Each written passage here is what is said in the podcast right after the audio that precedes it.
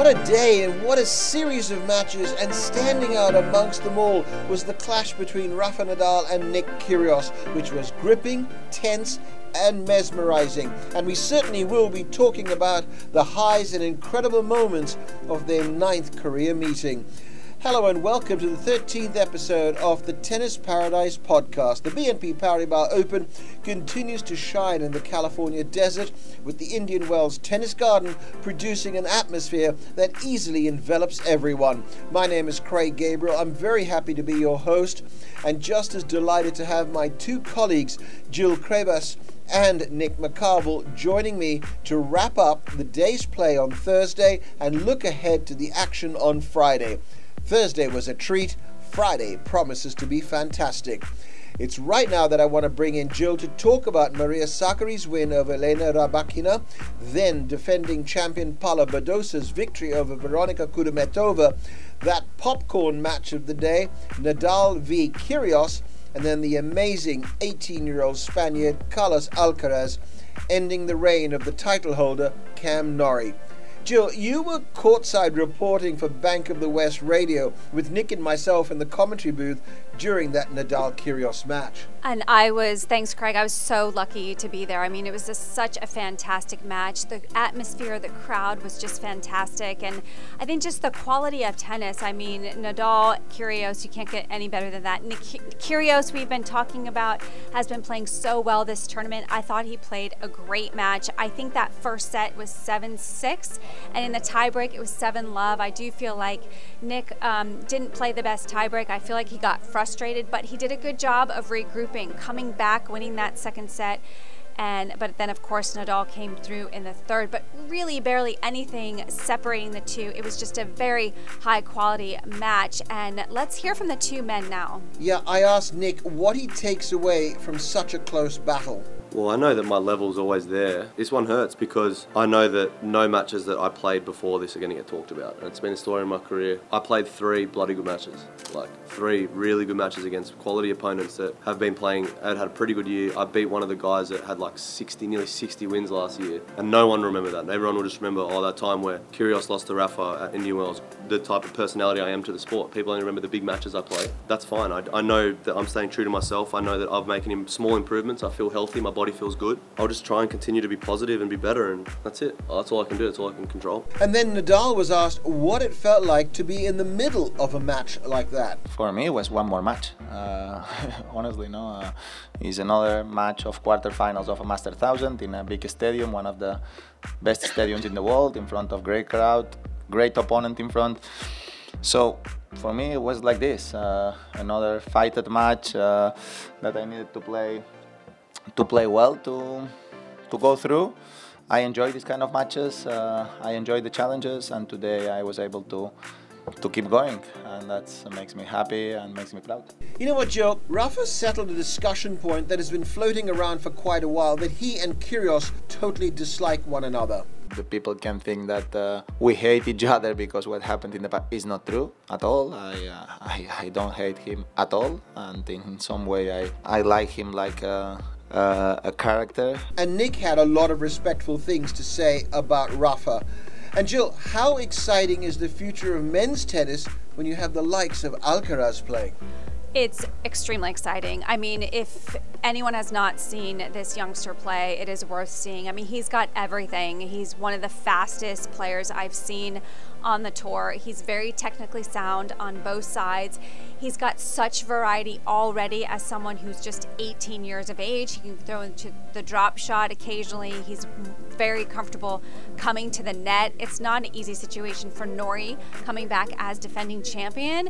And it was such a high quality match. I mean, every single point was such a grind, and both of these guys moving so well, but Alcaraz, just unbelievably stunning performance. Okay, Jill, now to the ladies' matches that were played much earlier in the day. Maria Sakkari. She was first on at eleven a.m. against Elena Rybakina. That was a great match. Very high on Rybakina. I think she's got such a big serve. She hits huge from the ground. So you really have to be ready um, for those ground strokes to come at you. And Sakkari said herself, she was like, she knew she had to get Rybakina on the move right away, not to give Rybakina time to set up for the ball. And that's what she did so beautifully today. Got the ball off the court right away, kept looking for her opportunities.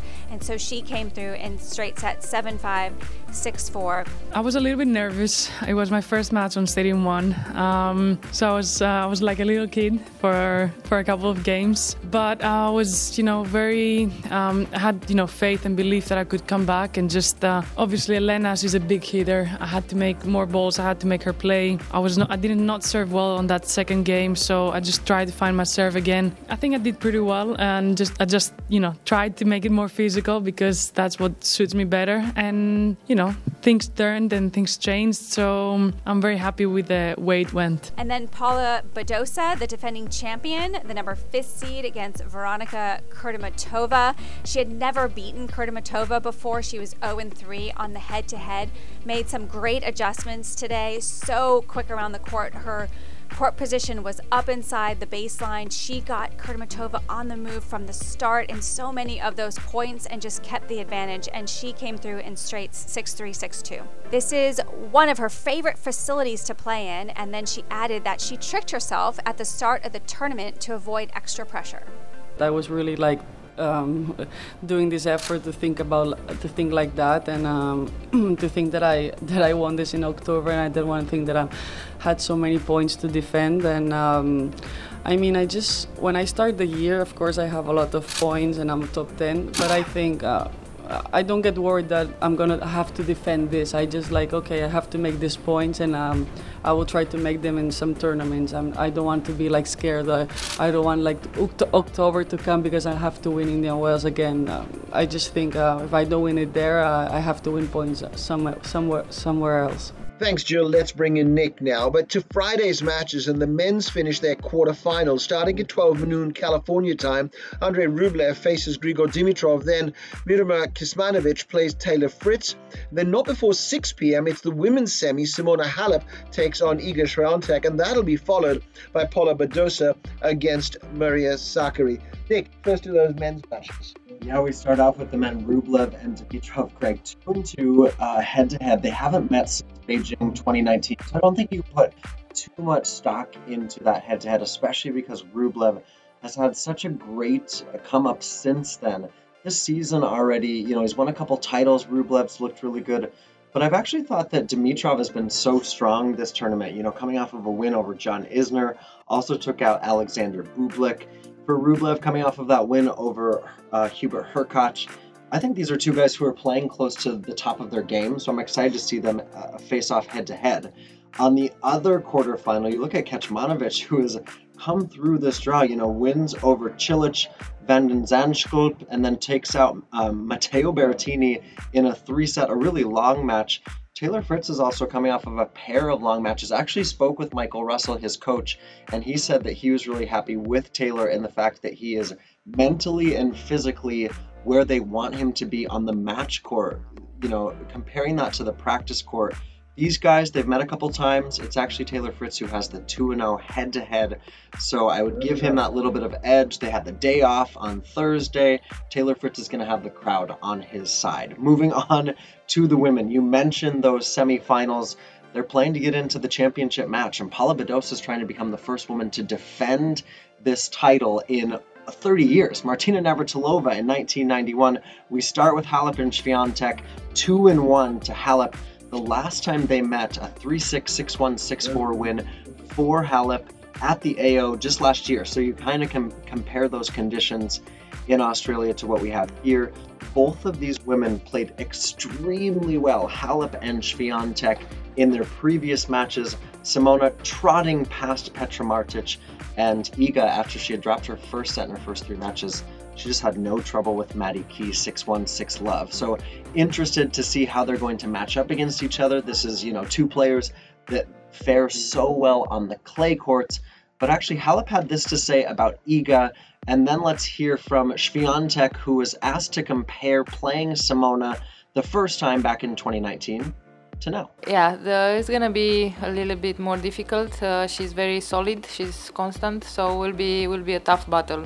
Um, we played only on clay, I think, uh, once in uh, in Melbourne, uh, but it's a new day, uh, a new match, so um, I'm expecting a tough one. I mean, I develop like every aspect of my tennis and my my mind as well, and I'm, I feel like I'm a grown-up right now. Back then I was so stressed that I'm playing on, you know, a stadium like Philippe Chartier that I didn't really feel my body properly, so um, I mean, everything changed, honestly, and I think that was one of the matches uh, that gave me a lot of that experience. Uh, And uh, it was a great tournament for me. I made it to the fourth round, and I think I was like eighteen or something. Um, yeah, and I mean, that was the first match basically when I played against such a player as Simona. So um, since then, a lot has changed, and right now I'm I'm glad that I'm on that level that I can really play good tennis against players like that. All right, so obviously excited for Halep, Swiatek, but I'm also excited for Badosa and Sakkari. We mentioned how good Iga and Simona are playing. I feel the same way about Paula and Maria. You know, Paula coming in, she's got all this expectation, right, of being the defending champ, just winning here a few months ago. And I thought she was so strong against Kudermetova. You can say the thing, uh, same. You can say the same thing about Sakkari and Rybakina. They both played on Thursday, so to come through those matches, carry the momentum into the semi. They've only faced off once against each other. Badosa one and oh W T A finals, straight sets. That was just a few months ago as well. But, you know, I love that we're getting these semifinals. I feel like these are players who are hitting the ball, striking the ball so well. Badosa and Sakkari. And Tom Hill, we talked to him, the coach of Maria Sakkari, and he's saying that he's really happy about the way that Maria continues to learn at every stage. Let's hear from both of them. We're going to hear from Maria first and then Paula Badosa.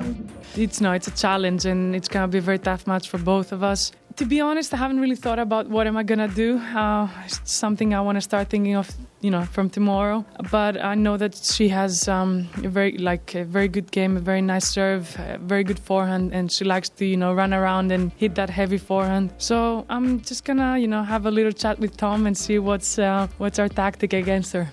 She hits very hard the ball and she moves well. As well, she's a fighter. Um, I really see some, sometimes myself on her.